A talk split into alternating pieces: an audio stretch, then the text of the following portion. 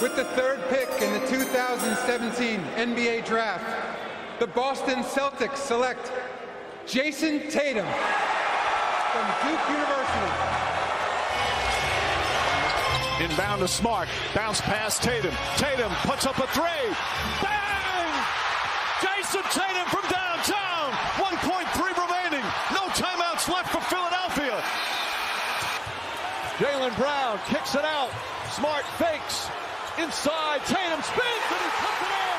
Celtics go up by one. Tatum drives George right there. Tatum gets a wide open look and knocks it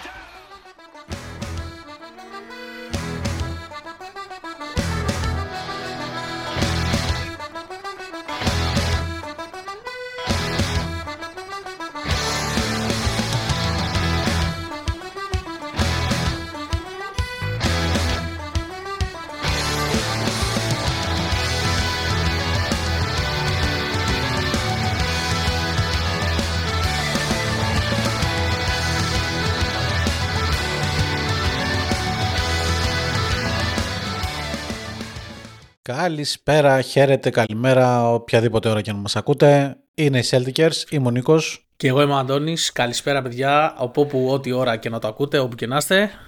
Δεν θέλω να... Βασικά δεν πιστεύω να ανησυχήσατε που δεν μας ακούτε Κυριακή πρωί. Δεν καταφέραμε να γράψουμε το Σάββατο λόγω κάποιων τεχνικών προβλημάτων. Γράφουμε Κυριακή για να μας ακούσετε Δευτέρα, να μπει η εβδομαδούλα όμορφα και ωραία. Σωστά, όσο πηγαίνετε στη δουλειά, βάζετε ακουστικά ή στο διάλειμμα, στο break από τη δουλειά, ας πούμε, στο lunch break. Και κατά τη διάρκεια, γιατί δεν μπορούν. Κατά τη διάρκεια, εντάξει, εξαρτάται τώρα την εργασία του καθενός. Εγώ ακούω, εγώ ακούω. Βάζω podcast, μου αρέσει πάρα πολύ. Κατά, τη- κατά τη διάρκεια της δουλειάς μου, ρε παιδί μου, να περνάει και η ώρα και να ξέρεις, με βοηθάει να συγκεντρώνομαι. Εν τέλει, το περιεχόμενο του podcast που μπορεί να ακούω μπορεί να μην το έχω πιάσει 100% αλλά με βοηθάει να συγκεντρωθώ από το να, αποσπάω, να αποσπώμαι με άλλα πράγματα γύρω-γύρω. Κατάλαβα, Λοιπόν, κατάλαβα. σήμερα η θεματολογία είναι καυτή.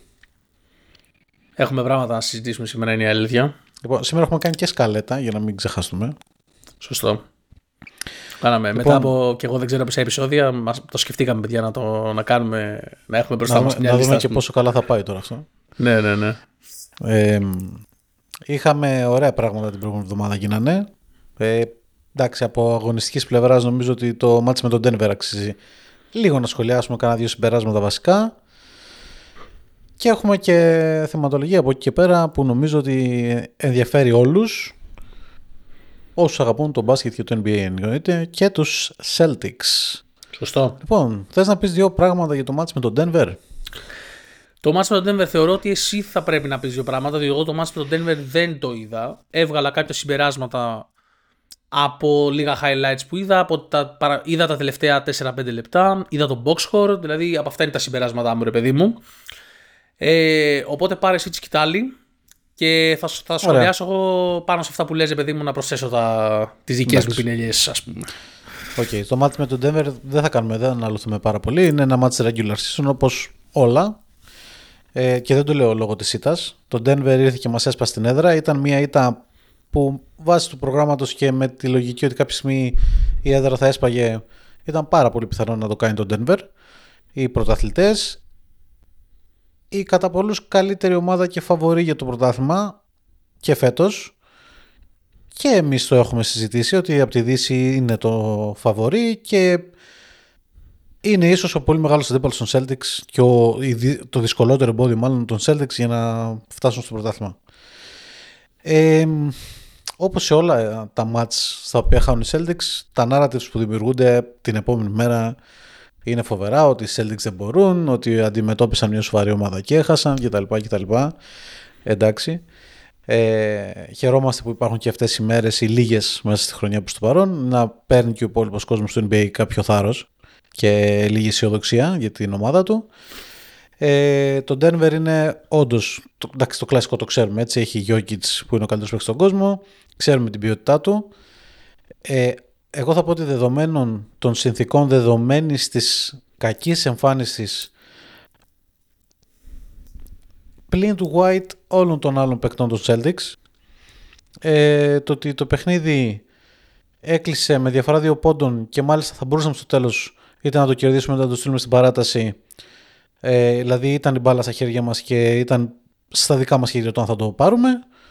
Ε, νομίζω ότι με κάνει αρκετά αισιόδοξο. Νομίζω ότι βασικά πριν το ματς αυτό είχα την εντύπωση ότι το Denver είναι ένα κλικ πάνω από εμάς. Ε, νομίζω ότι είμαστε πολύ πιο κοντά από όσο περίμενα τελικά. OK. Okay. Ε, δεν νομίζω ότι διαφωνώ σε κάτι από αυτά που λες. Και εγώ γενικά από την εικόνα που πήρα ρε παιδί μου το παιχνίδι είμαι ευχαριστημένος. Παίξαμε με την πρωταθλήτρια. Ε, ίσως αυτή τη στιγμή την καλύτερη ομάδα στον κόσμο. Το φαβορή για το πρωτάθλημα, το φαβορή για τη Δύση. Πείτε το όπως θέλετε. Ε, δεδομένου ότι της πολύ, της πολύ κακής. Μπορώ να πω σίγουρα ότι ήταν άστοχοι ας πούμε, και ο Jason Tatum και ο Jalen Brown που είναι τα δύο βασικά βιολιά μας. Και όταν έχεις τους δύο καλύτερους παίκτες τόσο άστοχους, αλλά καταφέρεις να διεκδικήσεις το παιχνίδι, νομίζω ότι έτσι κι αλλιώς είναι ένα συν. Ε, το μόνο ίσως αρνητικό που πήρα, εντάξει, την εμφάνιση του Γιώργου δεν σχολιάσω καν, παιδιά. Αυτό που έκανε σε εμάς που είχε πάνω από 35 πόντους και σχεδόν triple-double, μπορεί να το κάνει σε οποιαδήποτε ομάδα, απέναντι σε οποιαδήποτε άμυνα, όποτε θέλει. Οπότε νομίζω ότι είναι κάτι που πρέπει να σχολιαστεί και δεν νομίζω ότι είναι αυτό που έκανε και το παιχνίδι τελικά. Όχι, δεν ήταν αυτό. Αν κάτι κρατάω σαν αρνητικό, είναι ε, ο, το φοβερό παιχνίδι που έκανε ο Μάρι, που, okay, όπως με ενημέρωσες και εσύ, έβαλε πολύ τραβηγμένα σουτ. Αλλά γενικά αυτό που συζητήσαμε και με τον Νίκο είναι ότι εγώ προσωπικά βλέπω ένα trend το οποίο δεν, δεν βλέπω τους Celtics να, να έχουν όντως σταματήσει κάποιον elite guard και υποτίθεται ότι έχουμε στο δυναμικό μας τουλάχιστον τέσσερις παίκτες οι οποίοι μπορούν να αναλάβουν το μαρκάρισμα των elite guard και έχουν δείξει ότι μπορούν να το κάνουν. Αλλά άμα δείτε τα παιχνίδια, δηλαδή από το Λαμέλο Μπολ να το πάρουμε, από τον Ταϊρίς Χαλιμπέρτον και ο Μάξι έχει κάνει παιχνιδάρες απέναντί μας. Ε, και, ο, και ο SGA έχει κάνει τρομερές, τρομερή, τρομερή ματσάρα έκανε απέναντί μας και ο Τζαμάλ έκανε χθες τρομερή ματσάρα απέναντί μας. Δηλαδή θέλω κάποια στιγμή να, να πειστώ ότι όταν χρειάζεται, εφόσον έχουμε αυτό το δυναμικό και υποτίθεται έχουμε το καλύτερο defensive backcourt στο NBA, ε, θέλω να δω κάποια στιγμή όντως να σταματάμε έναν elite guard. Τώρα εντάξει, εγώ έχω εκφράσει και πολλάκις στην, στο θαυμασμό μου και την αγάπη μου για τον Τζαμάλ Μάρεϊ και έχω δηλώσει ότι είναι ο, ίσως ο πιο underappreciated και overlooked παίκτης αυτή τη στιγμή στο NBA. Αλλά OK, okay, κάποια στιγμή θέλω να δω ότι ξέρεις κάτι. Ε, τώρα βέβαια αυτό όπως με ενημέρωσες εσύ φταίει και ο Μαζούλα που δεν τον έβαλε πάνω του. Αλλά θέλω κάποια στιγμή να καταλάβω ότι έχω τον Drew Holiday στην ομάδα μου. Δηλαδή, ε, ενώ ο άνθρωπος έχει πάρα, πολλές, πάρα πολλά κατηγορίες που επηρεάζει το παιχνίδι αμυντικά, δεν τον έχω δει εγώ μέχρι στιγμής να πω ότι ο ανέλαβε αυτόν και τον έκλεισε, ας πούμε, ή τον περιόρισε τουλάχιστον. Θέλω να πιστεύω, ε, είναι αισιόδοξος και θέλω να πιστεύω ότι είναι επειδή κάνει συντήρηση δυνάμεων. Αλλά κάποια στιγμή θέλω να το δω και με τα μάτια μου ότι όντως μπορεί, γιατί στην τελική παιδιά αυτό θα ζητήσουμε από τον Τζρου. Διότι ναι, OK, okay, είδαμε πόσο καλά ο Tatum έκλεισε τον SGA, είδαμε πόσο καλά ο, ο Brown ήταν πάνω στον, ε, στον Τζαμάλ στο τελευταίο πεντάλεπτο και ουσιαστικά τον έκλεισε πάρα πολύ καλά. Μέχρι εκείνο το σημείο τον είχε ο Τέιτουμ και ο Τζαμάλ τον έκανε να χορεύει ζεμπέκικα, δηλαδή δεν, δεν υπήρξε καμία αντίσταση. Ναι, εγώ απλά αυτό που θέλω να καταλήξω, ε, έχουμε αναλύσει πολλάκις στο το πόσο πολύτιμη είναι και ο Brown και ο Tatum και για αυτόν τον λόγο, πέρα από το ότι κάνουν στην επίδεση, αλλά τελικά αυτό που θα συζητηθεί όταν θα φτάσουμε στα playoffs είναι να αναλάβουν το επιθετικό κομμάτι. Δεν θα ζητηθεί από τον Τζρου Holiday να αναλάβει το επιθετικό κομμάτι. Από τον Τζρου θα ζητηθεί ακριβώς αυτό το πράγμα. Ότι μπορείς να μου περιορίσεις τον καλύτερο περιφερειακό της άλλης ομάδας. Ε, γι' αυτό τον φέραμε. Ε, αυτός είναι ο ρόλος στην ομάδα και θέλω κάποια στιγμή να το δω και με τα μάτια μου. Αυτό είναι το μόνο που κρατάω ως αρνητικό. Κατά τα άλλα, παιδιά, μια χαρά. Εγώ είναι κάτι που διαφωνήσαμε με τον Νίκο. Εγώ είμαι πολύ εντάξει με, τη, με την τελευταία κατοχή, ας πούμε, την οποία την πήρε ο Tatum και ήταν άστοχος. Αυτές τις κατοχές καταλαβαίνω γιατί θέλει να τις πάρει ο καλύτερος παίκτης της ομάδας σε ό,τι βράδυ και να βρίσκεται. Θεωρώ ότι το σουτ που πήρε ήταν καλό. Δημιούργησε ένα separation και ας ήταν εκτός ισορροπίας. Δεν μπήκε, δεν μπήκε το παιχνίδι στην παράταση, χάσαμε. OK, okay, μια χαρά από μένα. Εμένα η ένστασή μου σε αυτό το κομμάτι τώρα που λες είναι ότι θέλω, γιατί το διακύβευμα δεν είναι για μένα το να ο καλύτερος παίχτης της ομάδας να πάρει για το μάτσο. Το διακύβευμα είναι ο παίχτης που αυτή τη βραδιά είναι στην καλύτερη κατάσταση, αυτός να πάρει την μπάλα στα χέρια του να κλείσει το μάτσο. Και ο μόνος παίχτης των Celtics που ήταν σε καλή κατάσταση ήταν ο Derek White, που έχει αποδείξει φέτος σε πάρα πολλά παιχνίδια ότι είναι ίσως και ο πιο clutch player της ομάδας. Εγώ δεν διαφωνώ μαζί σου και δεν λέω ότι δογματικά έπρεπε το Σούλτον το πάρει ο Tatum. Απλώς σου λέω ότι καταλαβαίνω το γιατί υπάρχει αυτή η απόφαση και είμαι OK με αυτό. αυτό είμαι κάπου στη μέση δηλαδή. Ωραία, βάσει και αυτού του παιχνίδι, μάλλον με αφορμή αυτό το παιχνίδι.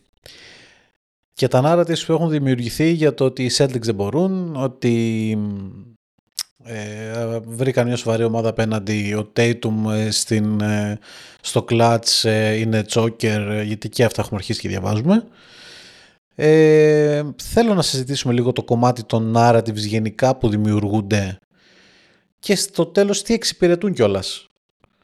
Δηλαδή ποιος τα δημιουργεί και σίγουρα με ποιο κάποιος σκοπός υπάρχει πίσω από αυτό. Λοιπόν, επειδή είναι πάρα πολύ ωραία συζήτηση, ας το πάρουμε ω εξής. Εγώ πιστεύω ότι τα narratives γενικά δημιουργούνται από δύο κατηγορίες. Η μία κατηγορία είναι τα media. Ωραία. Και η άλλη κατηγορία είναι οι fans προφανώς που έχουν επενδύσει συναισθηματικά, υποστηρίζουν μια ομάδα και θέλουν να τη δουν να πετυχαίνει. Τα media τώρα από την πλευρά τους, ο λόγος που προσπαθούν συνεχώς να δημιουργήσουν narratives μέσω κυρίως ψευδών ή τέλος πάντων μη ρεαλιστικών takes, απλά για να πάρουν clicks, είναι γιατί θέλουν να δημιουργήσουν ένα ενδιαφέρον και να κρατήσουν αυτό το ενδιαφέρον, ρε παιδί μου, στη Λίγκα. Και για μένα το καλύτερο παράδειγμα, ε, το φετινό, ας πούμε, είναι η Milwaukee Bucks. Όπου όποιος παρακολουθήσει τους Milwaukee Bucks, βλέπει ότι μιλάμε για μια ομάδα με πάρα πολύ καλή επίθεση, με τρομακτικά κακή άμυνα. Και λίγο να ξέρεις την ιστορία του NBA, ξέρεις ότι καμία ομάδα με bottom 10 άμυνα ούτε παίρνει πρωτάθλημα, ούτε μπορεί να θεωρηθεί ως contender. Όμως επειδή έχουν ένα πάρα πολύ μαρκετίστικο δίδυμο, το οποίο είναι ο Γιάννης και ο Λίλαρτ, τα media συνεχώς προσπαθούν να προμοτάρουν, κυρίως γιατί πρέπει και οι Celtics να έχουν αντίπαλο στην Ανατολή για να διατηρηθεί το ενδιαφέρον. Που οι Celtics κατ' εμέ έχουν αντίπαλο στην Ανατολή, ε, απλά δεν είναι Bucks αυτή τη στιγμή. Το λέω λοιπόν αυτό το παράδειγμα για να δείξω, ε, χωρίς να θέλω να αναλωθώ άλλο στο Milwaukee. Αν θέλετε να ακούσετε τη γνώμη για τους Bucks, τα έχουμε πει πολλά και μπορείτε να, να παραπευθείτε στα, στα προηγούμενα επεισόδια ε, το πώς τα media προσπαθούν να διαρρεύσουν διάφορα narratives ώστε να κρατήσουν το ενδιαφέρον του κοινού ε, για να υπάρξει αυτό το πράγμα το, το χτίσιμο ας πούμε το χτίσιμο μέχρι τα playoffs, το να δημιουργήσει rivals και τα λοιπά. Είδατε την τόρος έγινε στο παιχνίδι που οι Bucks έδωσαν τους Celtics που νομίζω ότι μιλάμε για ένα από τα πιο αδιάφορα παιχνίδια της regular season που το αναλύσαμε την προηγούμενη εβδομάδα με όλε τι συνθήκε του Celtics, να, να, να κτλ. Αυτό λοιπόν είναι το κομμάτι των media. Μετά είναι το κομμάτι προφανώς των fans οι οποίοι έχουν επενδύσει συναισθηματικά, που σε αυτή την κατηγορία ανοίγουμε περήφανα και εμείς. Εμείς είμαστε λίγο στο μετέχνιο, γιατί εντάξει, έχουμε και το podcast, προφανώς δεν θεωρούμαστε media. Αλλά. Κατάλαβατε τέλος πάντων. Ναι, ναι. Ε, σε αυτό το κομμάτι μπορούμε να ανήκουμε και εμείς, το οποίο είναι προφανώς, παιδιά, ότι ο καθένας υποστηρίζει μια ομάδα και οι περισσότεροι ας πούμε, που είμαστε ενεργοί ας πούμε, και στα social media και σχολιάζουμε και κάνουμε, δεν ξεκινήσαμε να υποστηρίζουμε αυτή την ομάδα φέτος. Υπάρχει πάρα πολλά χρόνια που έχουμε επενδύσει συναισθηματικά. Οπότε νομίζω ότι όλοι μας λίγο πολύ προσπαθούμε με, με το δικό μας τρόπο να υπερεκτιμήσουμε τη δική μας την ομάδα και να υποτιμήσουμε τις άλλες ομάδες έτσι ώστε να κρατήσουμε εμείς μέσα μας ζωντανό το ενδιαφέρον μας για τη σεζόν και να έχουμε ελπίδα στο πίσω μέρος του μυαλού μας ότι μπορεί ας πούμε, η ομάδα μας να πάρει πρωτάθλημα ενώ μπορεί να μην μπορεί ή μπορεί και να μπορεί. Έτσι, δεν, κανείς δεν ξέρει. Το NBA είναι πάρα πολύ απρόβλεπτο. Οπότε νομίζω ότι γενικά είναι πάρα πολύ. Ε, εκεί που καταλήγω εγώ είναι ότι για να, για να μπορείς πραγματικά να καταλάβεις ποια είναι ψευδή και ποια όχι, πρέπει να παρακολουθήσει τα παιχνίδια. Δεν γίνεται αλλιώς. Δηλαδή και εγώ πάντα έχω ως πρώτο γνώμονα ότι θα πω τη γνώμη μου, αλλά αν δεν έχω παρακολουθήσει το παιχνίδι, θα την πω τη γνώμη μου πάντα με επιφύλαξη ότι παιδιά, δεν το είδα το παιχνίδι, μπορώ να λέω και βλακίες, έτσι. Αυτό. Συμφωνώ απόλυτα με όλα όσα είπες. Νομίζω ότι είναι οι δύο κύριοι παράγοντες, ε, τα media αφενός ε, οι φίλοι των ομάδων από την άλλη. Νομίζω ότι υπάρχει και, ένα, και μια τρίτη πηγή δημιουργίας narratives που είναι η ίδια η Λίγκα, το οποίο σου συνδέεται και με τα media. Δηλαδή τα media θα παίξουν και τη γραμμή της Λίγκας, το προϊόν πρέπει να προστατευτεί, σίγουρα οι Celtics πρέπει να έχουν αντίπαλο στην Ανατολή, σίγουρα το Denver πρέπει να έχει αντίπαλο στη Δύση, ε, σίγουρα θα πρέπει η τελική του NBA, όποια αν είναι αυτή, να είναι 100% ανταγωνιστική, ούτως ώστε να απολυθεί το προϊόν όπως πρέπει. Ε, συμφωνώ απόλυτα στο ότι για να διαχωρίσεις ποια narratives έχουν επαφή με την πραγματικότητα, θα πρέπει να παρακολουθήσει και εσύ ο ίδιος. Πολύ χαρακτηριστικό είναι το παράδειγμα των Bucks, εννοείται. Νομίζω ότι αν και ακόμα δεν έχει φανεί, το ένα άλλο χαρακτηριστικό παράδειγμα είναι αυτό της Οκλαχώμα και αυτό που δημιουργείται γύρω από τον SGA, ο οποίος εννοείται ότι είναι υπερπεχταρά, αλλά έχει ξεκινήσει και δημιουργείται ένα narrative σύγκρισης με τον Tatum παράδειγμα, ε, στο οποίο, OK, okay, δεν λέω ότι δεν ισχύει, μπορεί σε βάθος χρόνου να αποδειχθεί ότι ο άνθρωπος είναι ξέρω τρία σκαλιά πάνω από τον Tatum, να πετύχει περισσότερα πράγματα στην καριέρα του, απλά επειδή είναι και ίδια, ε, στην ίδια ηλικία, δεν έχουν κάνει ακόμα ούτε καν, δεν έχει φτάσει στο 11ο όσο έχει κάνει ο Tatum. Προφανώς με χειρότερες ομάδες ο SGA, δεν το συζητάμε, αλλά μένει να το αποδείξει κι αυτός. Οπότε τα narratives που δημιουργούνται στη συγκεκριμένη περίπτωση είναι λίγο άκυρα.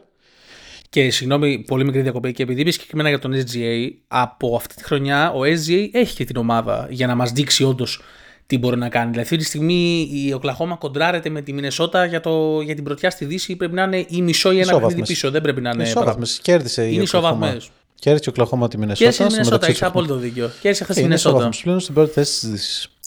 Οπότε τώρα, παιδιά, θα δούμε σιγά σιγά για τον ε, SGA τι είναι πραγματικά, διότι εγώ τουλάχιστον και πάμε και σε ένα πολύ αγαπημένο μου θέμα, το πώς συγκρίνουμε παίκτες, κάνουμε ωραίο transition, ρε παιδί μου.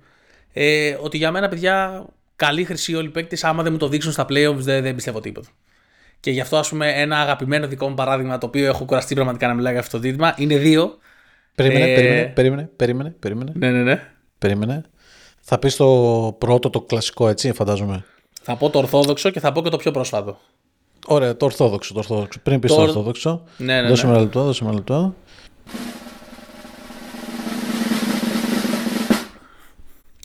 James Harden είναι το πρώτο παράδειγμα. Όχι, ρε. Ποιο, τι ήθελες να πω, ποιον περιμένεις να πω; Άλλο περίμενα. Άλλο περίμενες. Άλλο περίμενα. Πάτο πάλι. το άλλο είναι το ορθόδοξο, το, το πρόσφατο. Όχι, ρε. Ε, ναι, ρε, εντάξει, το. Εντάξει, ο, ο άλλος που έχω να πω είναι και λίγο πιο πρόσφατο τα, οι αποτυχίες του από του Harden, ας πούμε. Ναι, αλλά είσαι πολύ πιο κατηγορηματικός. Φαντάζομαι να λέμε το ίδιο. Είμαι δηλαδή, το ίδιο θα... κατηγορηματικός και για τους δύο. Ωραία. Ξεκάθαρα. Είμαι το ίδιο κατηγορηματικός για τους δύο. Δηλαδή, τέλος πάντων, τα δύο παραδείγματα για να το απολογούμε, παιδιά, είναι ο Harden και ο Embiid που στο μυαλό μου. Εντάξει. Όπου μιλάμε, για δύο παίκτες, όπου μιλάμε για δύο παίκτες οι οποίοι έχουν κάνει τρομερά πράγματα στη regular season. Όταν μιλάμε τρομερά, τρομερά. Έτσι. Ε, μιλάμε για τον περσινό MVP τώρα, έτσι. Ναι, μιλάμε για τον περσινό MVP.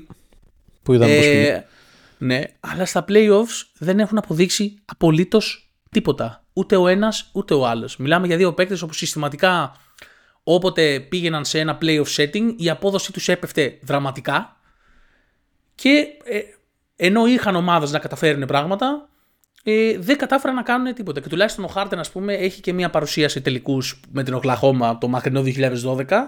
Ω ρολίστα βέβαια, ως έκτος παίκτης, αλλά άλλης δεν έχει σημασία. Και τουλάχιστον ο Χάρτεν πήγε δύο φορές τετράδα, το 15 και το 18 για όσους δεν θυμάστε, με τους Rockets στη Δύση. Αυτή τη Δύση που είχε τους Golden State Warriors ε, και όλες το San Antonio και δεν συμμαζεύεται. Ο Embiid δεν έχει καταφέρει ούτε μία φορά να πάει Eastern Conference Finals στην Ανατολή που δε, θεωρητικά είναι πιο αδύναμη τόσα χρόνια και δεν συμμαζεύεται. Οπότε, ας πούμε, εγώ το έχω δηλώσει ότι και σύγκριση Embiid και Tatum δεν δέχομαι. Δηλαδή, δεν με ενδιαφέρει το ότι έχει 35 ένα αγώνα φέτος, δεν με ενδιαφέρει τίποτα. Αν δεν το δω να γίνεται στα playoffs, δεν με αφορά. Μπορεί να βγει. Μπορεί να πάρει τα επόμενα 6 MVP, δεν με ενδιαφέρει καθόλου. Αυτό και ήθελα να καταλήξω. Ναι, συμφωνώ. Στο να συγκρίνεις δύο παίκτες και είναι και από τα narratives που δημιουργούνται πάλι. Δηλαδή και αυτό τώρα με τον SGA και με τον Embiid. Δηλαδή ακούμε ότι ο, πάλι στον Tatum θα το γυρίσω εγώ γιατί είναι εντάξει, ένα από τα narratives τα κύρια που αφορούν τους Celtics που ακούμε πάρα πολύ ότι ο, επειδή εντάξει ο Tatum στους τελικούς του 2022 εντάξει δεν ήταν καλός τώρα τι να λέμε απλά ξεχνάμε ότι ο Tatum κουβάλισε την ομάδα μέχρι τους τελικούς ε, είχε πάρει μια σειρά απέναντι στο Milwaukee Σχεδόν ένα... μόνος του. Μόνος του, ναι. Βλέπετε Πέρυσι... Game 6 με το Milwaukee 46 Πέρυσι πόντους. πήρε τη σειρά με τη Φιλαδέλφια μόνος του. Ρεκόρ πόντων σε Game 7, συμπληρώνω. Ναι, και θυμόμαστε και στο Game 6 τι έκανε. Ωραία, ήταν ακρογωνίως λίγος στην ανατροπή επί του Μαϊάμι στους τελικούς Ανατολής. Τραυματίστηκε στο Game 7. OK. Okay. πάμε και στα προηγούμενα χρόνια να δούμε τι έχει κάνει ο Tatum, σε πόσους τελικούς Ανατολής έχει φτάσει και να συγκρίνουμε τώρα με ποιον άλλον παίχτη της ηλικίας του. Έτσι, και όχι μόνο ε, από τους παρόντες παίχτες ή από παράδειγμα τον Embiid που συζητάμε, να δούμε λίγο και οι θρύλοι, οι legends, σε τι ηλικίες πήραν πρωτάθλημα. Δηλαδή, για το LeBron έλεγε κανείς στα 26 του ότι είναι choker. Ή για τον Στεφ Κάρι. Για τον LeBron, συγγνώμη, αλλά όλοι το λέγανε ότι είναι choker. Και βασικά το λέγανε. Σωστά. Εντάξει, τώρα μιλάς για ένα παίκτη το οποίο ε, ε, έγινε ο καλύτερος clutch παίκτης, γιατί ήταν ο πιο clutch παίκτης στις προηγούμενες δεκαετίες, παιδιά, ο LeBron, δεν, δεν το λέω εγώ.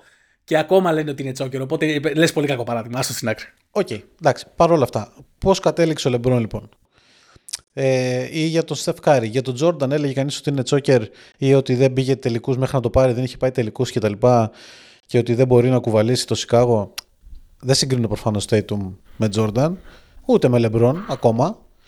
Αλλά μήπως είναι λίγο πάρα πολύ νωρίς να ξεκινήσει αυτό το narrative να δημιουργείται για τον Tatum. Δεν είναι λίγο άδικο.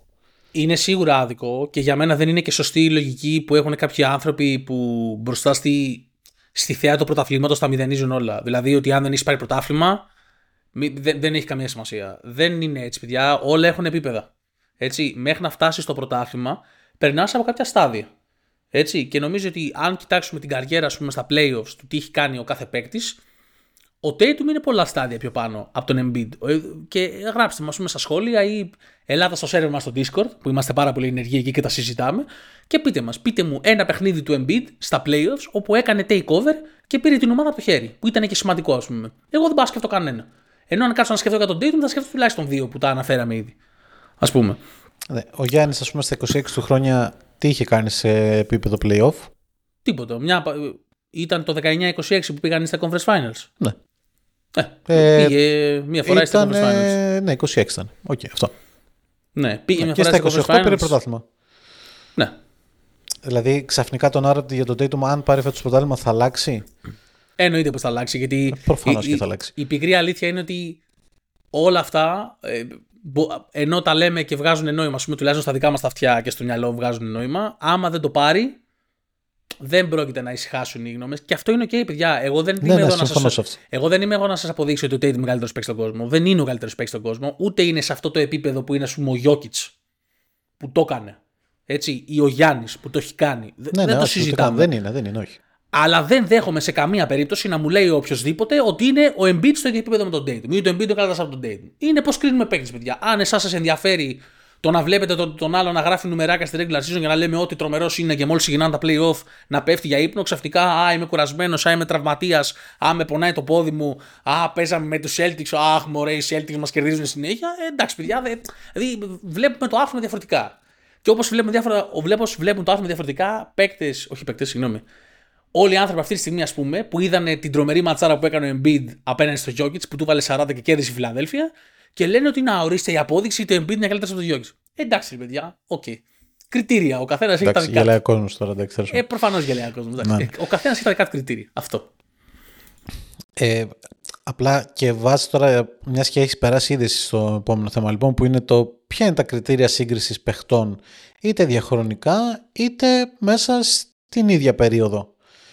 Και shout out στο φίλο μας τον Κωνσταντίνο στο server μας στο Discord, ο οποίος είναι φίλος των Lakers, έτσι. Κωνσταντίνε, αν το ακούς, όπου και να το ακούς, χαιρετίσματα.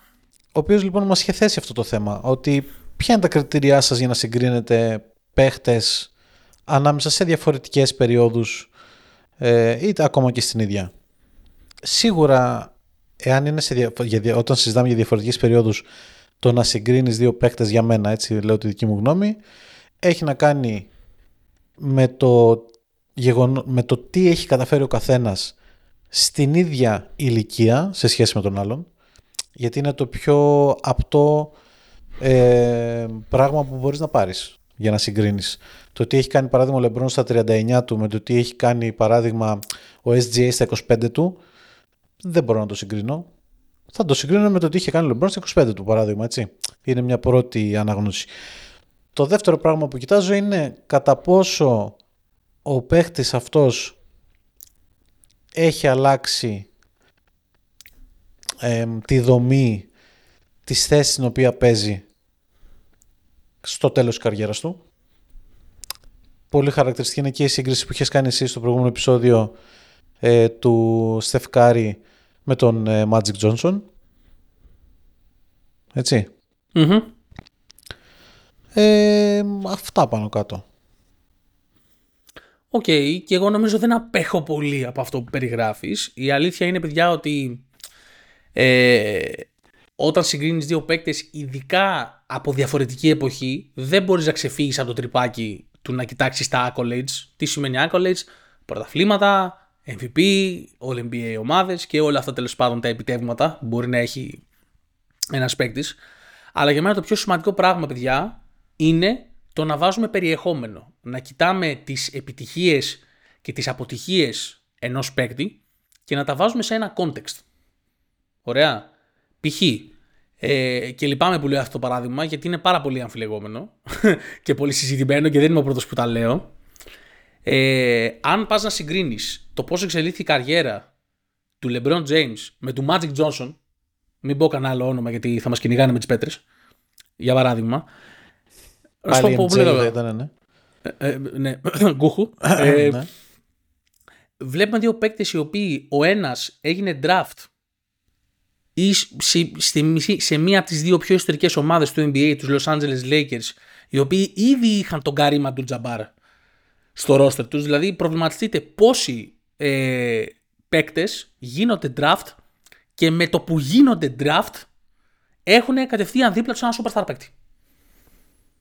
Έτσι, δεν νομίζω ότι είναι πάρα πολύ στην ιστορία. Έτσι. Ε, έγινε λοιπόν draft σε μια κατάσταση η οποία ήταν ιδανική γύρω του και κάποιος μπορεί να κάνει το επιχείρημα ότι όσο περνούσαν τα χρόνια οι Lakers γίνονται και καλύτεροι γύρω από τον Magic Johnson. Οπότε, αν κοιτάξεις αυτό ας πούμε που λέει ο Νίκος, αν κοιτάξεις τα πρώτα 7 χρόνια της καριέρας του Magic, που ήταν από το 1980 μέχρι το 1987, που αν δεν κάνω λάθος, οι Lakers 4-5 πρωταθλήματα που να είχαν πάρει σε αυτό το span. Ή όχι, μπορεί και 3-4. Τρία. Κάπου εκεί. Τρία νομίζω. Τρία. Ναι. OK, okay, τρία. Δεν έχει σημασία. Και να τα συγκρίνεις με τα 7 πρώτα χρόνια του LeBron James, ο οποίος έπαιζε στο Cleveland, που ο καλύτερος παίκτης που κατάφερε να φέρει δίπλα το Cleveland ήταν, ξέρω εγώ, θες να πω, το Mo Williams, το Ζιντρούνα Ιλγκάουσκα, ποιος σου κάνει. Έτσι, δεν νομίζω ότι είναι δύο ε, ποσότητες συγκρίσιμες. Και το ίδιο πράγμα μπορώ να πω και για τον Larry Bird, έτσι, ο οποίος και αυτός έγινε draft σε μια τρομερή κατάσταση για ένα superstar παίκτη. Άλλο ένα πολύ καλό παράδειγμα είναι ο Tim Duncan. Ή ας πούμε, πάρε τη σύγκριση Tim Duncan και Kevin Garnett. Ωραία. Που είναι δύο παίκτες που όσοι παρακολουθούσατε ε, το NBA τότε, ξέρετε πάρα πολύ καλά ότι υπήρχε πάντα η σύγκριση και η συζήτηση ποιος είναι καλύτερος, ο Ντάγκαν ή ο Γκαρνέτ. Σήμερα δεν θα ακούσει κανένα να κάνει αυτή την ερώτηση. Γιατί, γιατί ο Ντάγκαν έχει πέντε πρωταθλήματα και ο Γκαρνέτ έχει ένα. Εκείνοι όμως την περίοδο που τους βλέπαν να παίζουν, βλέπαν ότι μιλάμε για δύο παίκτες όπου είναι στο ίδιο επίπεδο.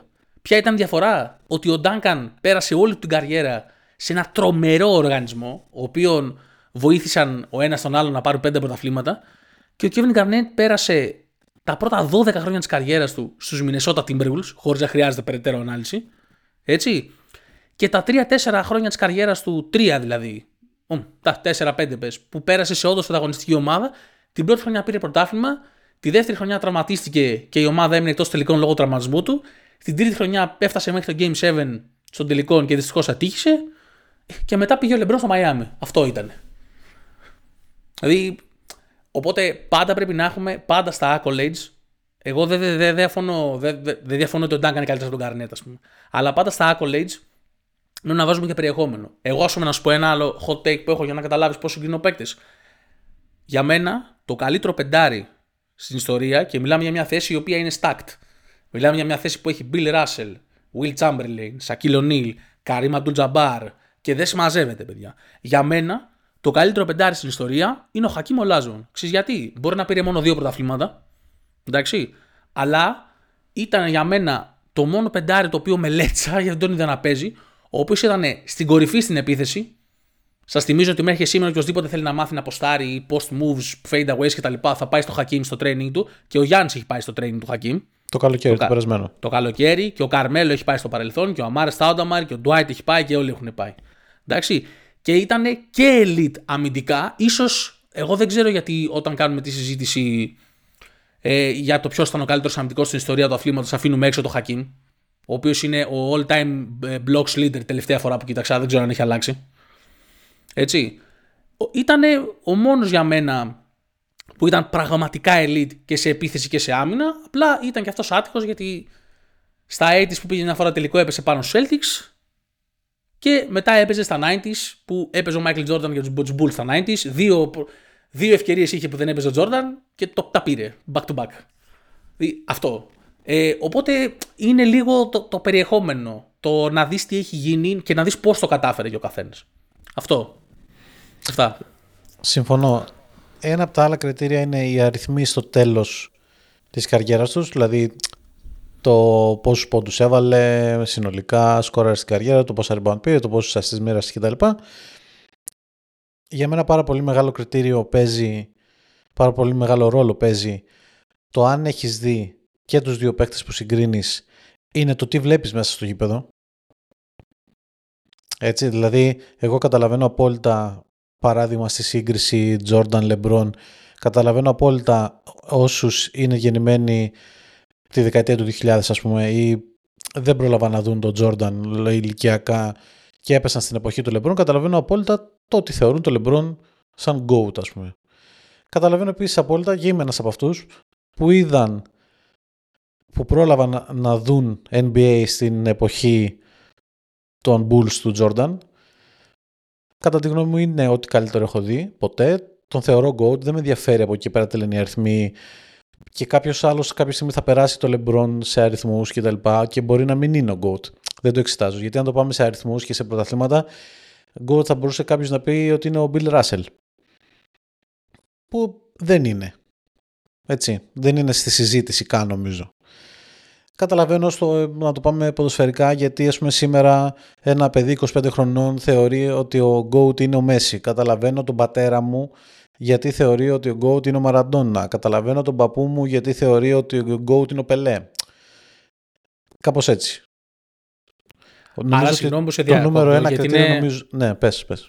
Όχι, επειδή είναι πολύ ενδιαφέρον αυτό που λες, είναι, παίζει και πολύ συναισθηματική...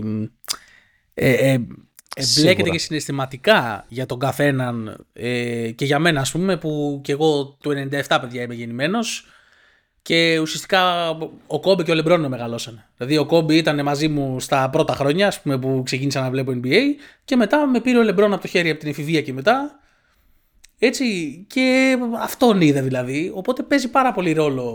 Προ- Δεν τον θεωρώ GOAT, αλλά καταλαβαίνω πάρα πολύ γιατί κάποιος αυτό που λες τον θεωρεί. Παίζει πάρα πολύ ρόλο Παίζει, το τι φυσικά έχεις και δει. παίζει. Το Και ποιο σε σε τι μεγάλωσε ηλικία σένα, το ρε έχεις παιδί δει. μου. Αυτό, Ε, ναι, αυτό. βέβαια, βέβαια. Αυτό, εννοείται. Λοιπόν, πολύ ωραίο θεματάκι αυτό, μου άρεσε πάρα πολύ. Η αλήθεια είναι, είναι πάντα είναι επίκαιρο θέμα. Πάντα γίνονται συγκρίσεις, πάντα γίνεται χαμός, τσακωμοί, μάχες, ομοιρικές ανάμεσα στους οπαδούς μιας πλευράς ή της άλλης. Θέλω να θέσω μία... Ε, να βάλω ένα δίλημα ρε παιδί μου σε όσους μας ακούν δεν έχει να κάνει με το μπάσκετ απλά επειδή είναι και ένα από τα διλήμματα που είμαι πολύ ρε παιδί μου, πώς να σου πω, ενεργός σε, α- σε αυτή τη μάχη. Για το τέννις παράδειγμα, Φέντερ ή Τζόκοβιτς. Θέλω να, μου γράψετε, να μας γράψετε, να μας στείλετε ποιον θεωρείτε εσείς GOAT. Νομίζω ότι είναι ξεκάθαρο ότι εγώ θεωρώ το Φέντερ, έτσι. Εντάξει, με αυτό μεγαλώσαμε. Είναι Εγώ ό,τι, πάντως, καλ- ε, είναι ό,τι καλύτερο ναι, ναι. εγώ έχω δει μέσα σε, σε κόρτα, ας πούμε. Αυτό. Σεβαστόν, εγώ θέλω να πω και κάτι που έχει να κάνει με τον μπάσκετ και το κατάλαβα πρώτη φορά ε, όταν αποσύρθηκε ο Kobe Bryant και ειδικά μετά από αυτό που έγινε, το κατάλαβα ακόμα περισσότερο μα- με το τραγικό του θάνατο τέλος πάντων. Ε, εκείνα τα χρόνια που ο Kobe Bryant κόντευε να αποσυρθεί, είχα αρχίσει, είχα, είχα πάρα πολύ ήδη ε, ε, ε, ή επενδύσει ψυχολογικά ρε παιδί μου στην αγάπη μου για τους Celtics. Οπότε είχα πέσει στο τρυπάκι του Kobe hating γιατί Celtics fan και Kobe hating πάνε μαζί το ξέρουμε όλοι πάρα πολύ καλά αυτό. Ε, και θυμάμαι ότι έβλεπα το παιχνίδι live στο οποίο ήταν το τελευταίο του ρε παιδί μου. Και θυμάμαι να τελειώνει και να σκέφτομαι ότι πω πω δεν θα ξαναδώ ποτέ τον Kobe Bryant να παίζει μπάσκετ. Μου φαινόταν τόσο, τόσο ακραίο. Δεν, δεν μπορούσα να το συνειδητοποιήσω. Και θέλω να, να το πάω στο εξής. Θε- θέλω να πω δύο πράγματα όσον αφορά το Jordan LeBron debate. Ε, που είναι ένα θέμα το οποίο δεν, δεν σταματάει να συζητεί ποτέ. Σταματήστε να γίνεστε όλοι τοξικοί. Έχετε καταλήξει να έχετε και οι δύο πλευρές έχετε άδικο. Δεν έχετε πάψει να εκφράζετε επιχειρήματά σας με λογική και έχετε, ε, είναι τρομερό. Δε, δε, εγώ δεν έχω ξαναδεί debate που να διαφωνώ με όλους. Δηλαδή έχετε ο καθένας. Ισχύει, ναι. Ε, έχετε αποφασίσει το τι θέλετε και πέρα από αυτό δεν υπάρχει τίποτα άλλο. Δεν δέχεστε να ακούσετε κανένα άλλο επιχείρημα το οποίο ε, μπορεί να είναι λογικό. Δεν δέχεστε να το ακούσετε. Έχετε κλείσει τα δικά σας. Παιδιά, γι' αυτό λέγεται συζήτηση. Ακούστε και τον άλλο. Θα έχει κάτι να σας δώσει. Το φοβερό είναι ότι Μαθείτε το. προσπαθεί. Δηλαδή είναι δύο στρατόπεδα. Τα οποία φίλο ότι αν γίνει δεν θα αλλάξουν γνώμη έτσι. Δεν θα αλλάξουν γνώμη. Δεν, δεν γίνεται. Ό,τι και να του πεις του Τζορντανικού για τον Λεμπρόν, δεν θα σου πει εντάξει, ναι, και ο Λεμπρόν είναι GOAT, ούτε το αντίστροφο. Απλά εγώ που είμαι ρε παιδί μου στη μέση, που είμαι ο, ο μεσάζοντας, προσπαθώ ξέρεις λίγο να, να ηρεμήσω τα πνεύματα. Γιατί εγώ το έχω ξαναπεί, παιδιά, ότι εγώ είμαι φαν του Λεμπρόν, αλλά πιστεύω ότι τον Τζόρνταν είναι ο GOAT. Είμαι από αυτή την, την πολύ σπάνια. Ναι, ράτσα. Πρέπει να, είμαι εγώ, πρέπει να είμαι εγώ, γιατί είμαι και Celtics, δηλαδή δεν πρέπει να είναι άλλος, δεν πρέπει να υπάρχει άλλος. Ναι, ναι, ισχύει. ισχύει. Πρέπει να, να πλασάρω τη δική μου κατηγορία, ας πούμε. Ότι παιδιά, α, σταματήστε να έχετε παρωπίδες και μάθετε να ακούτε και το, άλλο, και το αντίθετο επιχείρημα και να το ψάχνετε, να, καταλα... να ξέρετε τι γίνεται. Πρώτον, θέλω να πω αυτό. Και σταματήστε να είστε τοξικοί. Μιλάμε για δύο παικταράδες. Εντάξει, μιλάμε για δύο υπερπαίκτες. Μιλάμε για τους δύο καλύτερους παίκτες που παίξανε ποτέ. Όλα καλά. Δεν είναι και κάτι να θέλει ο άλλος το Λεμπρόν, τον Goat. OK. Okay. Και θέλω να πω και το εξής. Αυτό το συναίσθημα που ένιωσα εγώ για τον Κόμπι δεν αργεί η ώρα το συναί... που θα το νιώσουμε όλοι για τον Λεμπρόν. Θα έρθει η μέρα που ο LeBron James δεν θα είναι πλέον μέλος του NBA, δεν θα είναι πια παίκτης τουλάχιστον, γιατί μπορεί να πάρει κάποιον άλλο ενεργό ρόλο. Και εκεί, και, εκεί πρωτίστως, ρε φίλε, σκέφτεσαι πώς έχουν περάσει τα χρόνια και πώς έχεις μεγαλώσει, να σου πω την αλήθεια. Ακριβώς, παιδιά. Ακριβώς. Γιατί ε, η χρονιά που ο Λεμπρόν ήταν rookie ήταν το καλοκαίρι που πήραμε το Euro. Είναι τόσο Πραγματικά, πολύ. Ναι, σχεδια- ναι, αν το σκεφτείτε έτσι, είναι συγκλονιστικό. Είναι... Έτσι. Και πραγματικά όσο ακόμα παίζει και είναι τρομακτικό ό,τι και να λέμε περί σύγκριση Τζόρταν, είναι τρομακτικό το ότι στα 39 του, 40 πλέον γιατί τα 39 τα έκλεισε, το 40 διανύει ο άνθρωπος. Ε, ότι σε αυτή την ηλικία παίζεις σε αυτό το επίπεδο. Έτσι. Και το μόνο που θέλω να πω είναι εκτιμήστε τον ρε παιδιά. Εκτιμήστε αυτό, εκτιμήστε αυτό που βλέπετε, δεν θα το ξαναδείτε. Σας το εγγυώμαι. Και σας εγγυώμαι ότι ο μεγαλύτερος hater του Λεμπρόν να είσαι, όταν θα αποσυρθεί, θα λείψει. Και θα το καταλάβετε ότι θα λείψει. Αυτό. Κάντε ένα βήμα πίσω, πάρτε μια ανασούλα και προβληματιστείτε λίγο τι βλέπετε και τι συμβαίνει. Αυτό. Και αντίθετα, για να το πάρω και εγώ από τη δικιά μου πλευρά, όσοι είστε λεμπρονικοί, σταματήστε να κράζετε απεριόριστα τον Τζόρνταν σαν να ήταν ένα σκουπίδι, ένα ένας, ε, Μα εγώ και αθλητής. για τους δύο μίλησα. Δεν όχι, μίλησα όχι, μόνο δεν για λέω, τους. δεν λέω για σένα, προφανώς δεν το για σένα. Απλά το είπα εσύ, επειδή είπες, ρε παιδί μου, ότι ε, αυτό που θα, όταν σταματήσει ο Λεμπρόν θα λείψει κτλ. κτλ. Κάποιοι μεγαλώσαν με τον Τζόρνταν, κάποιοι μάθανε το μπάσκετ και το NBA μέσα, στο, μέσα από τον Τζόρνταν.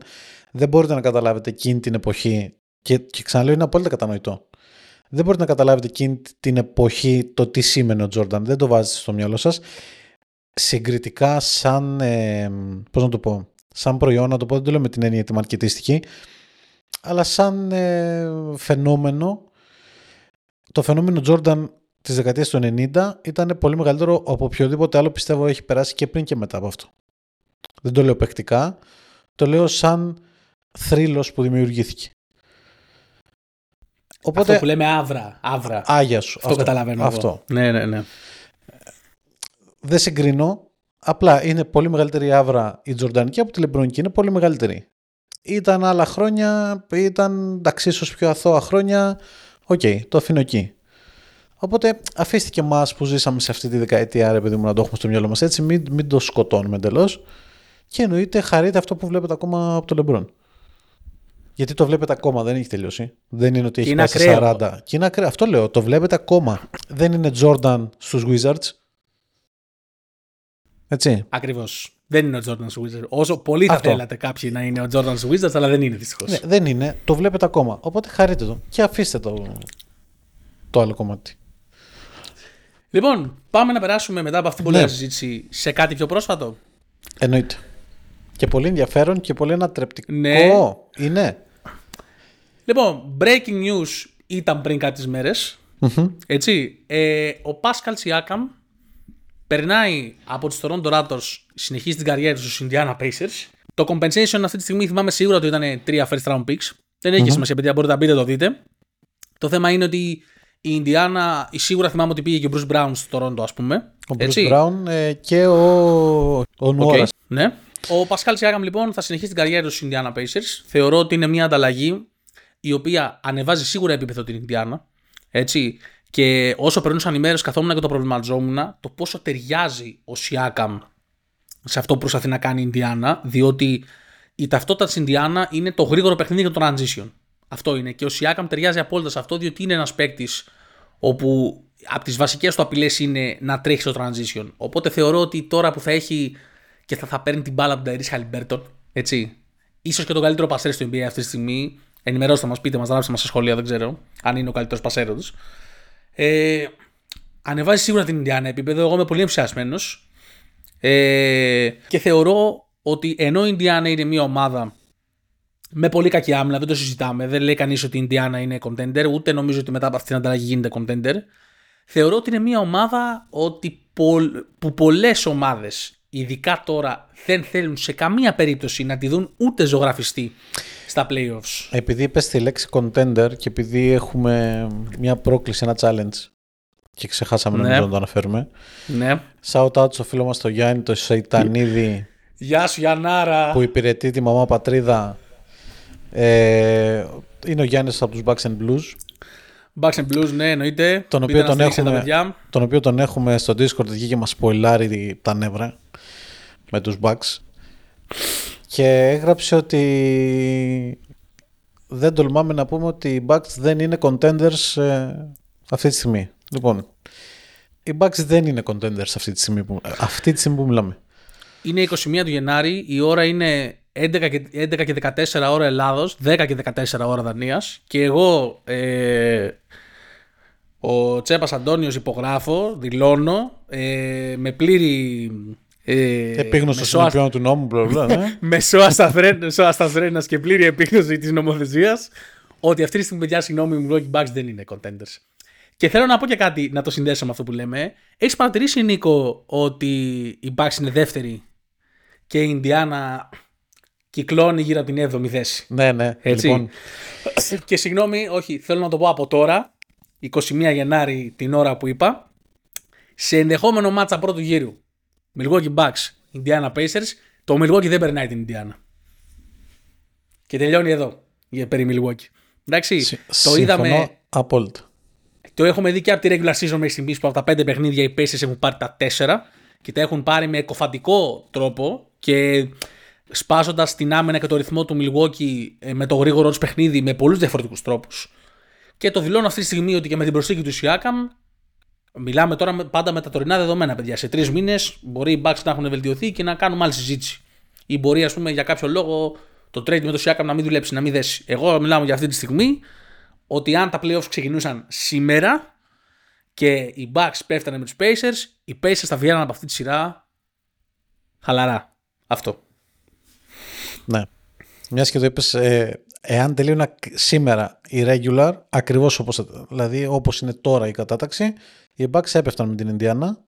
Καλά, play-in βέβαια, θα πήγαινε η Ινδιάνα για την 7η, αλλά εντάξει, θεωρητικά θα μπορούσε να κερδίσει είτε Ορλάντο είτε Σικάγο είτε Ατλάντα. Ε, θ- ναι, και εγώ πιστεύω ότι οι Bucks δεν μπορούν να περάσουν ε, την, Ινδια- αυτή τη στιγμή που μιλάμε την Ινδιάνα και με την προσθήκη του Σιάκαμ. Τώρα, στο κομμάτι που λες ότι θεωρείς ότι ταιριάζει απόλυτα ο Σιάκαμ στην Ινδιάνα,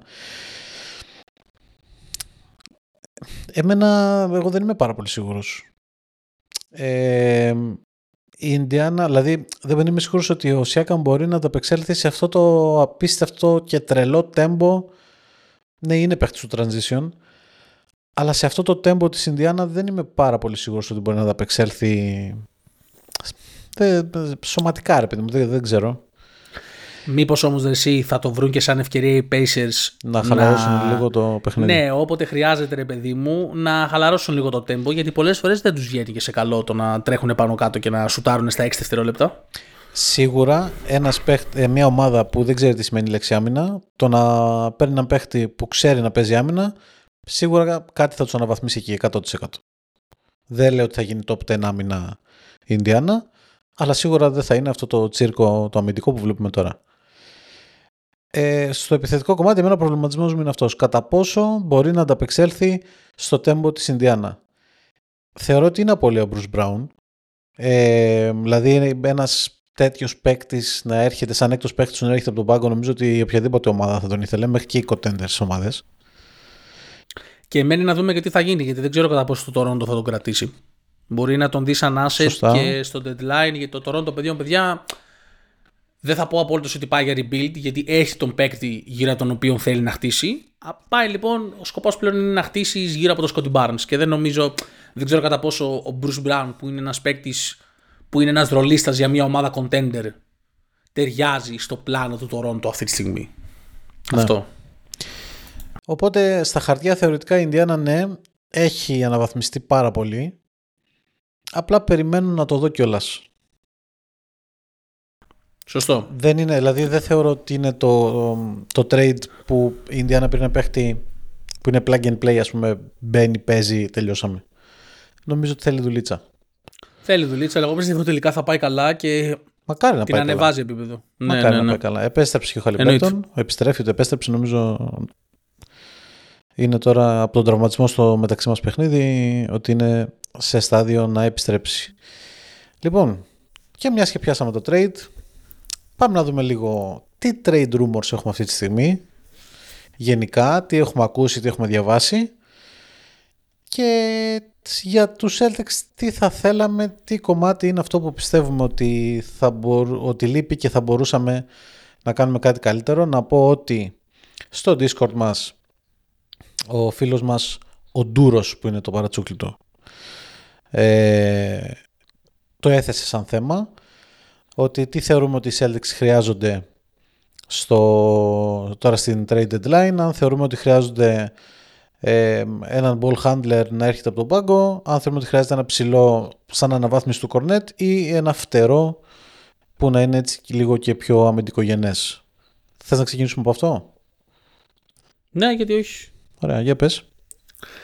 Ε, να πούμε ωστόσο ότι και ένας φίλος και ένας άλλος άλλο στο Discord με tag Vulture Eagles το οποίο δεν ξέρω αν το προφέρω σωστά ήταν αυτός που το έδωσε και με λεπτομέρειες Ευχαριστούμε πάρα πολύ παιδιά, θέλουμε και άλλες ιδέες, βοηθήστε μας ε, να εμπλουτίσουμε τα podcast και να ακούσετε και εσείς αυτά που θέλετε βασικά.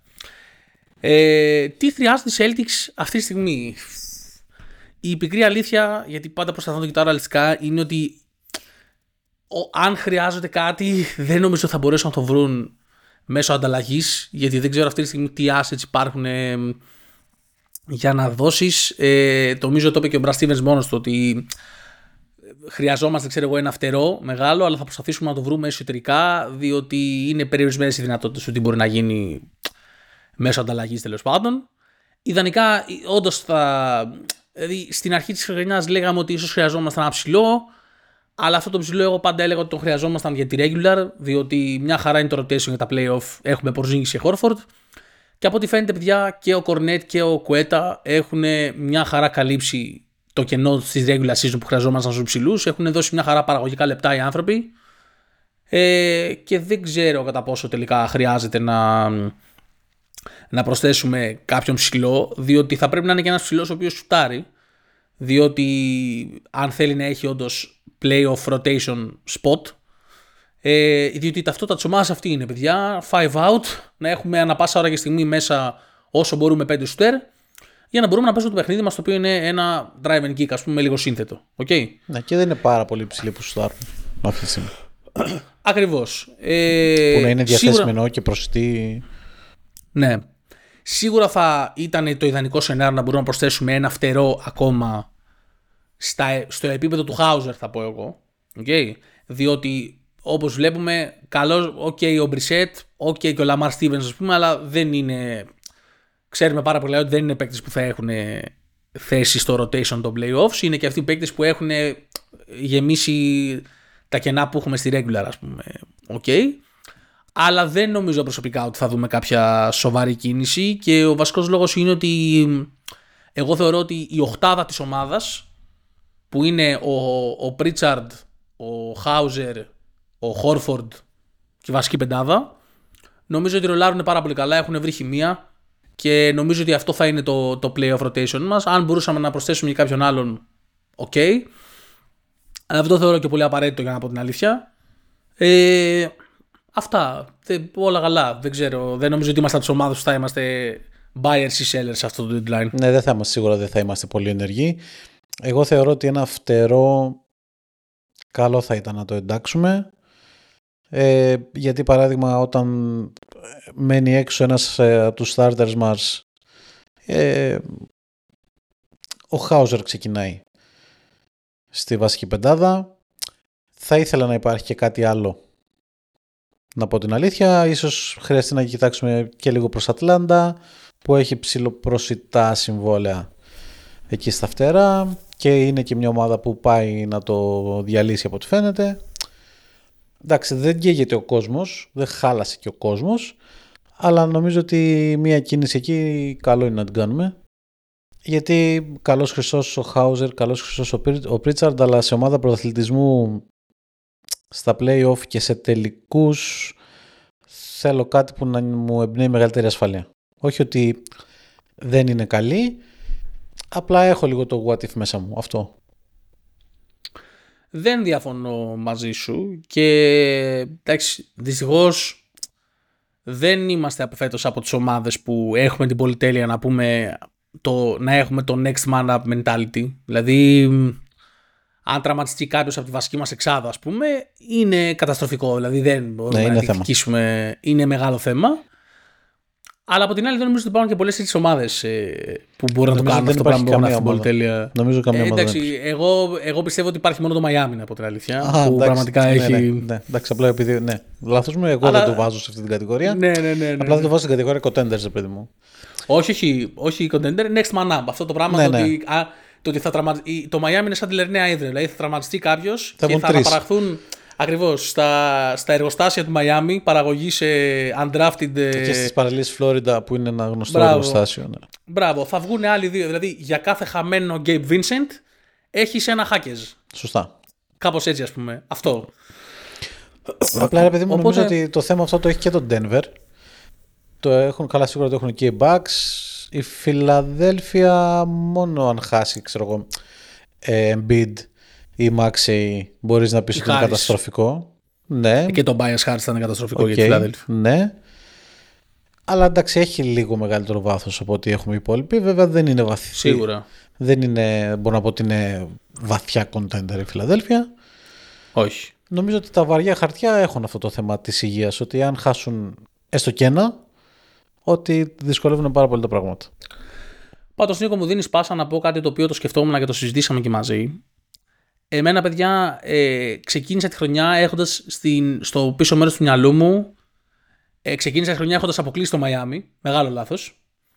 Ε, και είχα στο πίσω του μυαλού μου ότι οι ομάδες στην Ανατολή είναι τρεις. Είναι οι Celtics, είναι οι Sixers και είναι οι Bucks. Όχι απαραίτητα με αυτή τη σειρά, αλλά. Με τα trade rumors κλείσαμε. Όχι, όχι, όχι. Κάνω πολύ μικρή παρένθεση και θα επιστρέψουμε στα τρίτου γιατί έχω ερώτηση να σου κάνω. Ναι, ναι. Περίμενε. Ωραία, ωραία, Κάτσε εκεί που είσαι. Για πάμε. Λοιπόν, Δεν πάω πουθενά. Ωραία. Ε, εγώ, παιδιά, πιστεύω, πάλι ξαναλέω την ημερομηνία 21 Γενάρη, 10-26 γράφει το ρολόι μου, 11-26 Ελλάδος. Δεν με πείθουν ούτε οι Sixers ούτε οι Bucks καθόλου. Και θεωρώ ότι για τρίτη σερή χρονιά θα δούμε Eastern Conference Finals, Boston Celtics, Miami Heat. Εκτός αν Αυτές οι δύο ομάδες ναι, πέσουν στο δεύτερο γύρο πριν τέλος πάντων. Αν όμως γίνουν έτσι τα πράγματα ώστε να βγουν οι hit έκτη, ας πούμε, και να μην πρέπει να περάσουν από εμάς αν βγούμε πρώτοι και στο δεύτερο γύρο, θεωρώ ότι είστε Conference Finals πάλι θα δούμε Celtics Heat. Είναι οι μόνες δύο ομάδες αυτή τη στιγμή που με πείθουν ε, ότι μπορούν να φτάσουν σε αυτό το επίπεδο. Debatable, το καταλαβαίνω. Μπορούμε, μπορούσα να θες να το σχολιάσεις να το συζητήσουμε άλλη στιγμή. Όχι, θα το σχολιάσω πολύ γρήγορα. Ε, Ωραία θεωρώ ότι δεν θα είναι το Miami ότι θα είναι κάτι ανάμεσα σε Bucks και Φιλαδέλφια και αν ξαναλέω σήμερα τελείουν οι regular και αύριο ξεκινούσαν τα playoff θεωρώ ότι Eastern Conference Finals θα βλέπαμε Celtics Φιλαδέλφια. Μεγάλη κουβέντα βέβαια και αυτή. Ναι εντάξει δεν μπορώ το χέρι μου. Ναι ναι ναι ούτε εγώ προφανώς. Ναι. Okay. Αλλά αυτό, ε, ερώτηση λοιπόν. Είπαμε ότι πιστεύουμε και οι δύο ότι οι Celtics δεν θα είναι ούτε buyers ούτε sellers σε αυτό το deadline. Και σε ρωτάω, ποιες πιστεύεις ότι είναι οι ομάδες που θα είναι buyers και sellers, ας πούμε; Ωραία, λοιπόν. Πέρα από την προφανή. Γιατί νομίζω μία είναι Ποια είναι προφανής αυτή; που ζει όλο ο κόσμο. Ε, οι Lakers, ποιοι άλλοι. Δε... Σαν κάθε buyers, χρόνο- ναι, ναι. ναι. Ναι. Θα ξεκινήσω με δύο sellers. Το ένα ήδη έχει ξεκινήσει, το Toronto. Ε, νομίζω ότι και η Ατλάντα θα είναι. Ήδη ακούγονται πάρα πολλά και για Σαντικ Bay και για Δεζούντε Μάρι εννοείται.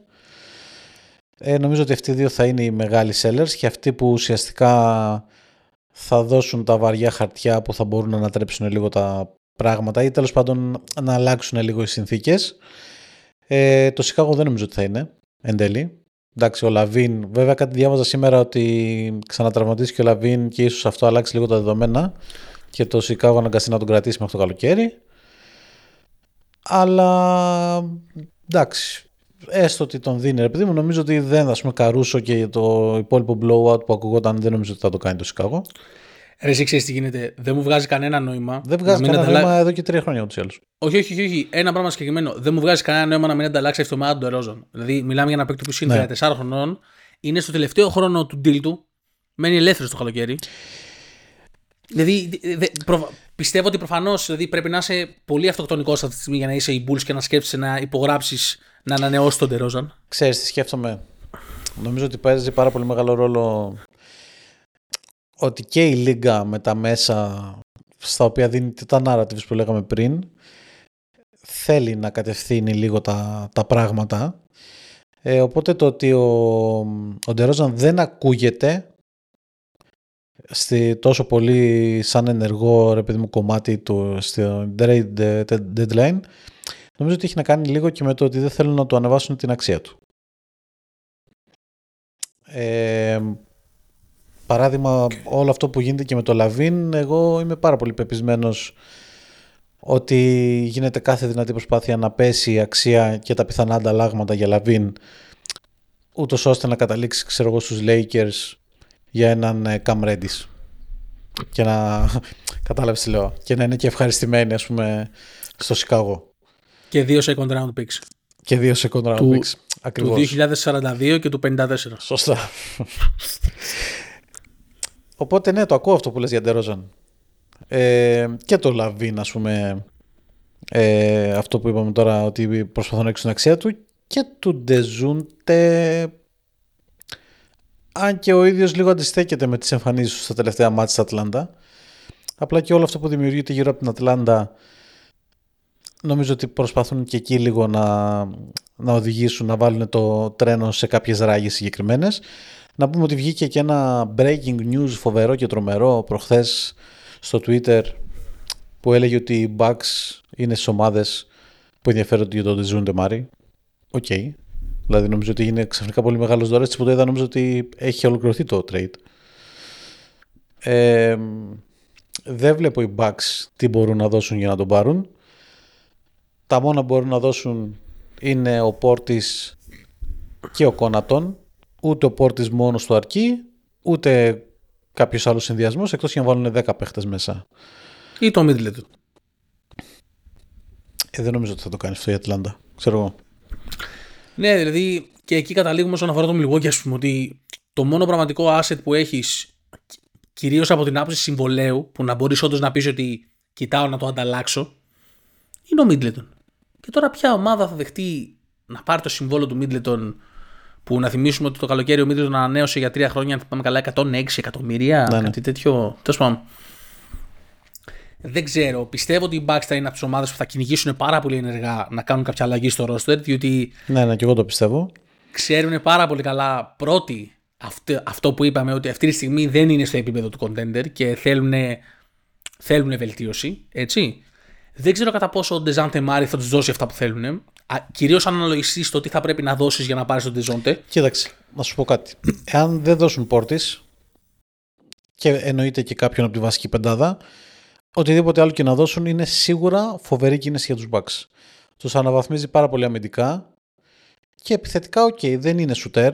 Εντάξει, απλά δεν χρειάζονται σουτέρ οι Bucks, ούτως ή άλλως.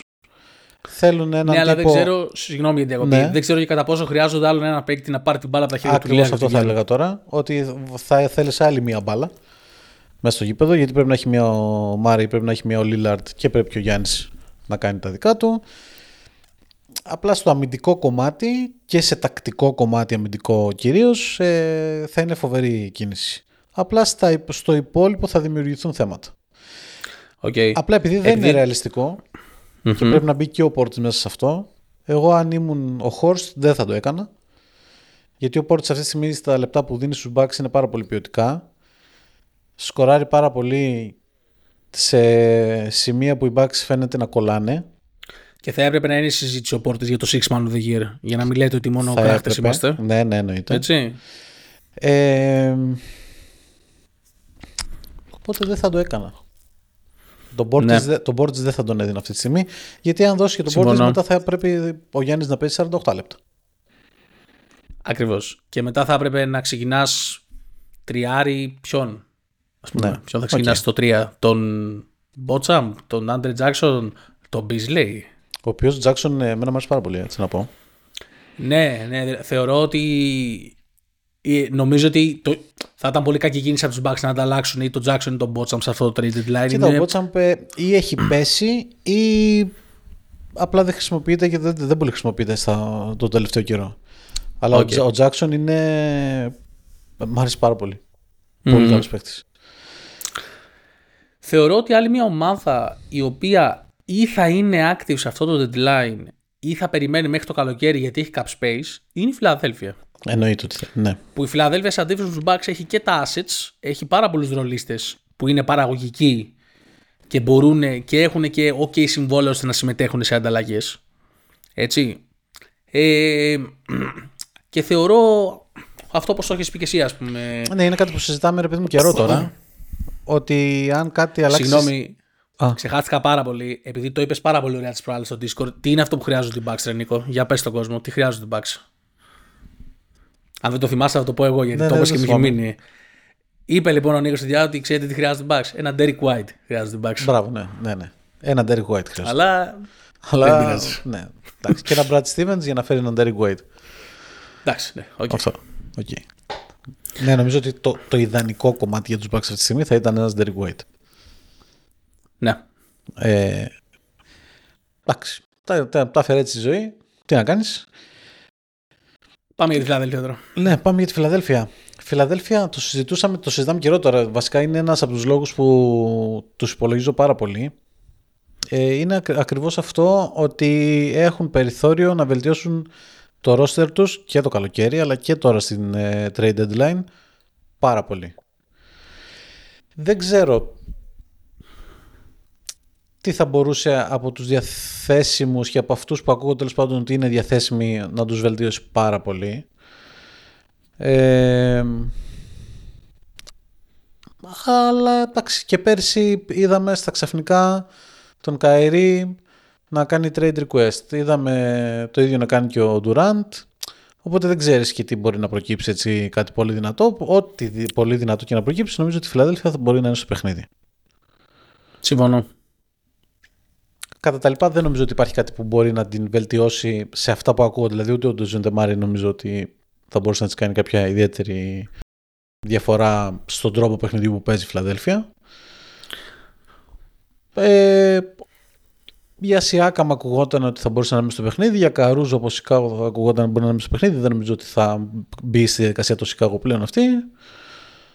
Οπότε έχω αρχίσει λίγο και ηρεμώ να σου πω την αλήθεια. Και όσο τα, τα χαρτιά ας πούμε, που είχε το Τορόντο και του Ανουνόμπι και του Σιάκαμ που ήταν από αυτά που ακουγόντουσαν ίσως τα δυνατότερα μέχρι να ακούσουμε τα επόμενα τέλος πάντων ε, κατέληξαν σε ομάδες που δεν φαίνονται να είναι πάρα πολύ άμεσα ανταγωνιστικές. Οπότε μια ηρεμία τη νιώθουμε και μια γαλήνη ξαφνικά. Οι Lakers θα είναι buyers. Ε, Σίγουρα.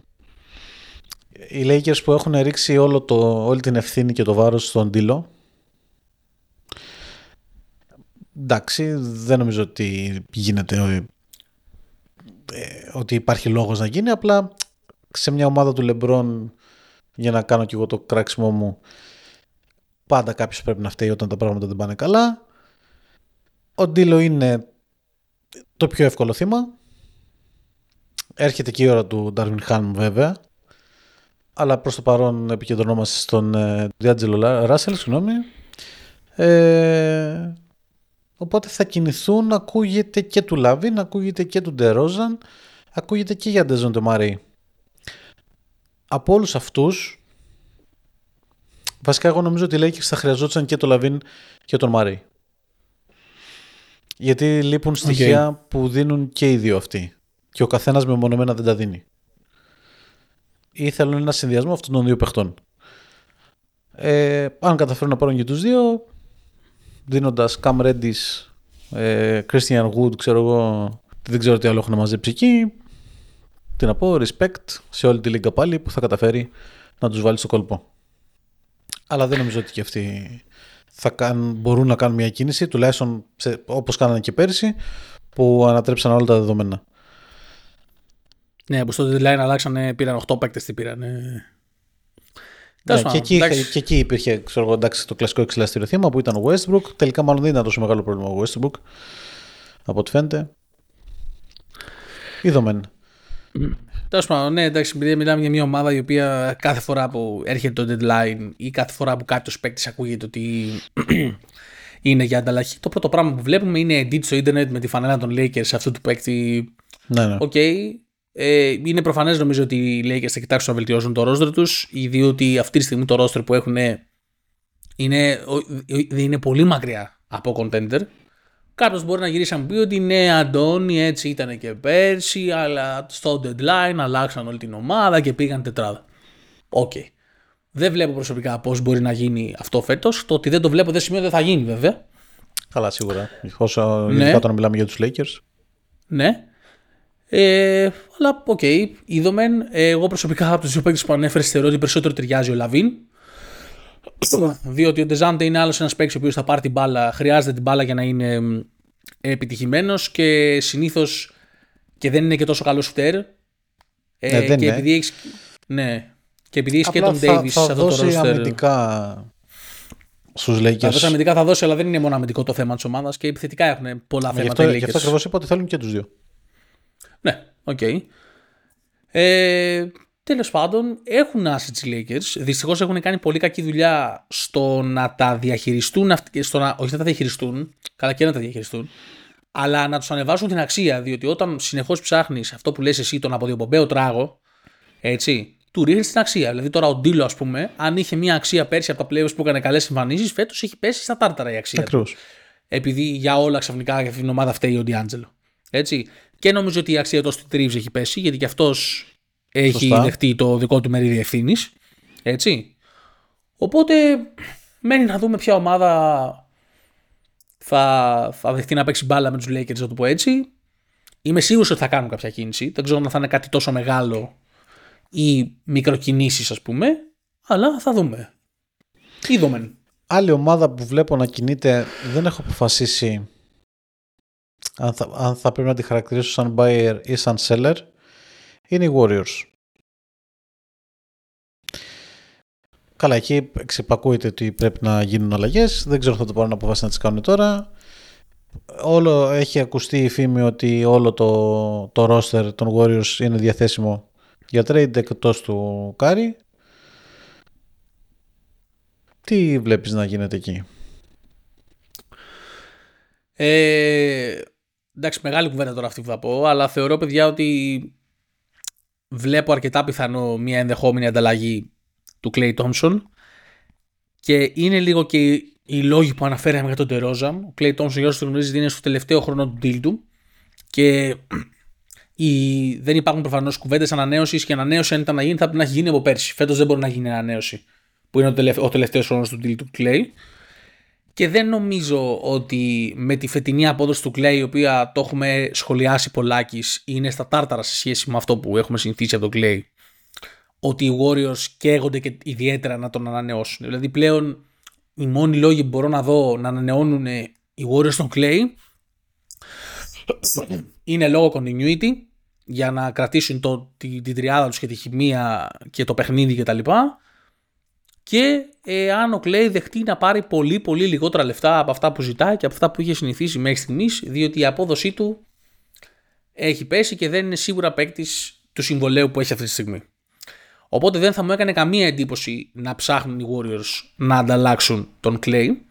Κυρίως σε μια απελπισμένη προσπάθεια να φτιάξουν κάτι τελευταίο γύρω από τον Γκέρι ο οποίος δεν δείχνει κανένα σημάδι slowing down, να το πω έτσι.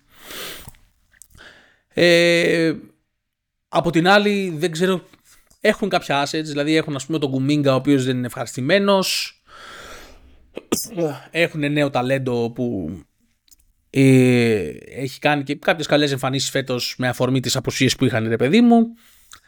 Ο, τον Draymond Green δεν τον θεωρώ asset, διότι δεν νομίζω ότι υπάρχει ομάδα αυτή τη στιγμή που με το ιστορικό του θα καίγεται να τον εντάξει. Ο Λεμπρόν δεν θα μπορούσε να τον φέρει στο LA. Δεν θα του χρειαζόταν. Ρε να μιλάμε για μια ομάδα που παίζει στο Los Angeles, είναι οι Lakers και παίζει στην ομάδα LeBron James. Θα μπορούσε θεωρητικά. Οι Warriors δεν ξέρω κατά πόσο θα θέλουν να τον ανταλλάξουν. Τώρα τι να σου πω. Δεν ξέρω. Ε, σίγουρα χρειάζονται, αν το ερώτημα είναι αν χρειάζονται, χρειάζεται παιδιά. Δηλαδή, οι Warriors αυτή τη στιγμή είναι στο νεκροκρεβατο και είναι από πάνω ο γιατρός και τους κάνει τα volt. Έτσι, τα, τους, έχει την τάση και προσπαθεί να, να μην χάσουμε τον ασθενή. Σε αυτή τη φάση είναι οι Warriors. Μιλάμε για την πτώση της Ρωμαϊκής Αυτοκρατορίας, αυτό το πράγμα που βλέπουμε. Το είχαμε σχολιάσει και στο προηγούμενο επεισόδιο. Ακριβώς. Ε, μια ομάδα που θεωρώ ότι πάει μπάλα, είναι φοβερή ομάδα πραγματικά. Δεν νομίζω ότι θέλει και κανείς να φύγει από αυτήν. Νομίζω ότι στο πολύ άμεσο μέλλον όλοι θα θέλουν να πάνε σε αυτήν. Είναι η ομάδα που έχουν οι Celtics στο Discord. Ακριβώς. Τέλα, πες. Η οποία θα είναι, πες, θα είναι πες, και αυτή active. Πες. ψάχνει, ψάχνει πάντα για νέα μέλη. Πες. Α, τρομερό, δεν το συζητάω. Ε. Δεν το συζητάω. Τρομερό, τρομερό. Εντάξει. Λοιπόν, Discord, Celtics, ομαδάρα τρελή, μεγαλώνει συνεχώς, είμαστε πάρα πολύ ενεργοί, βλέπουμε τα ματσάκια μας, σχολιάζουμε τα πάντα όλα. Ό,τι έχει να κάνει με Celtics, ό,τι έχει να κάνει με Bucks, Lakers, οποιαδήποτε ομάδα του NBA. Είμαστε αντικειμενικοί και δεν είμαστε. Όσο γίνεται, παιδιά, εντάξει. Δεν το, Δημιουργούμε και εμείς το τα κρίνουμε. narrative στα δικά μας, αυτά που θέλουμε και αυτά που πιστεύουμε ότι είναι σωστά. Ε, μπείτε, έχουμε τα πάντα όλα, σχολιάζουμε μέχρι και για Ευρωλίγκα υπάρχει και ομάδα. Να μπαίνετε εκεί να βγάζετε τα, τα αποθυμένα σας τα, τα οπαδικά τα ελληνικά. Ε, το επίπεδο είναι πάρα πολύ καλό. Celtics, Lakers, Warriors, Bulls. Ε, τι άλλο έχουμε μέσα; Bucks. Καλά, ναι, σωστά, το ξέχασα. Απλά εννοώ, ρε παιδί μου, ναι, τέλος πάντων. Ε, οπότε μπείτε, το link το βρίσκεται Instagram, στο bio μας και στο ε, Facebook και Twitter θα το βρείτε. Αν δεν το βρίσκετε, μας στέλνετε μηνυματάκι, σας στέλνουμε το link της πρόσκλησης. Μπαίνετε, συμμετέχετε.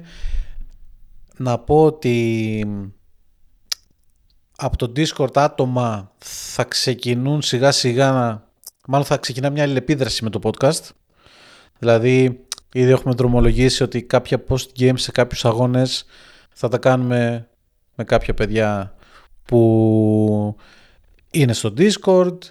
Ε, παίρνουμε ιδέες για επεισόδια podcast και όποιος θέλει από τα παιδιά που δίνουν τις ιδέες θα μπορεί να έρχεται μαζί μας εδώ να το συζητάμε. Ε, και θα έρθουν και άλλα πραγματάκια. Υπενθυμίζω ότι σε δύο μήνες οι Celtics έχουν γενέθλια, κλείνουν τον πρώτο τους χρόνο. Έτσι. Λοιπόν, Facebook, Instagram, Twitter, TikTok. Μήπως να πούμε και για το, για το πολύ special επεισόδιο που έρχεται. Μήπω είναι η ώρα να το αποκαλύψουμε. Αν Λες. και νομίζω ότι έχ- το έχουμε πει και στο παρελθόν ότι θα γίνει. Άντε ρίχτω. Αλλά. Ε, λοιπόν, Μιλάς για το crossover, έτσι. Μιλάω για το crossover. Μάλλον θα δείξω. Μιλάω για το crossover, παιδιά. Ε, εν ώψη του δεύτερου και τελευταίου παιχνιδιού φετινού Celtics Lakers, το οποίο αν θυμάμαι καλά είναι. 2 Φλεβάρι. Πόσο; 2 Φλεβάρι, ευχαριστώ πάρα πολύ, Νίκο. Κάτσε να το επιβεβαιώσω, αλλά δύο πρέπει να είναι. Κάπου εκεί στην αρχή του Ή Φλεβάρι. μία, παιδιά, ή μία δεν ή δύο είναι, νομίζω δύο. Ναι. Έρχεται πάρα πολύ special επεισόδιο αφιερωμένο σε όλη την διαχρονική ιστορία του μεγαλύτερου rivalry στο NBA Celtics Lakers. Είναι μία για Αμερική, 2 Φεβρουαρίου για Ελλάδα, γιατί είναι ξημερώματα 2 Φεβρουαρίου Παρασκευή στις 2.30 ώρα. Πάρα πολύ ωραία. Έρχεται λοιπόν επεισόδιο με θέμα Celtics vs Lakers. Η ιστορία, η αναδρομή, ό,τι χρειάζεται να ξέρετε και προφανώς το δικό μας take σε όλα τα γεγονότα. Έτσι. Ε, αν δεν έχετε ακούσει τα προηγούμενα επεισόδια του καινούργιου μας feed του Crossover by Celtics, μπείτε να τα ακούσετε. Μπορείτε να τα βρείτε και στο Spotify και στο YouTube. Ο Νίκος ήδη σας είπε μέσω Blitz Fos ότι μας βρίσκεται σε Facebook, Instagram, TikTok, Twitter, ε, τι άλλο social Μόνο threads νομίζω δεν έχουμε κάνει. Θα έρθουμε και εκεί. Θα έχουμε, και στα threads. Έχουμε. Έχουμε. θα, βάλουμε το, θα βάλουμε το Γιάννη να μας δείξει πώς λειτουργεί. Που ναι, δεν ξέρω πώς λειτουργεί. Ρε φίλε, γι' αυτό δεν. Ε, Γιάννη, στείλε μας ένα μήνυμα. Τα ακούστε, θα μιλήσουμε. Ναι. Αυτά. Τέλεια. Λοιπόν, ευχαριστούμε πάρα πολύ που μας ακούσατε ακόμα μια φορά. Σας περιμένουμε στην παρέα μας στο Discord και σε όλα τα social media. Σας περιμένουμε να ακούσετε τα επεισόδια μας, να μας βάλετε τα πέντε αστεράκια, να κάνετε subscribe. Μπείτε και στο YouTube, κάντε μας like παντού όπου μας βρίσκετε. Καλή συνέχεια. Να πω ότι, στο, α ναι, στο προηγούμενο επεισόδιο είχα πει για θεωρητικά ότι σήμερα θα είχαμε ένα καλεσμένο. Ε, λόγω και του τεχνικού προβλήματος που είχαμε χθες δεν το καταφέραμε. Μεταφέρθηκε για την επόμενη για την επόμενη Κυριακή. Βεβαίως. Καλώς εχόντων των πραγμάτων. Γιατί Άρα εσείς θα το ακούσετε την επόμενη Δευτέρα. Σωστά, σωστά, σωστά. Λοιπόν, καλημέρα, καλησπέρα, καληνύχτα σε όλους. Ευχαριστούμε παιδιά. Καλή συνέχεια παιδιά και καλή δύναμη.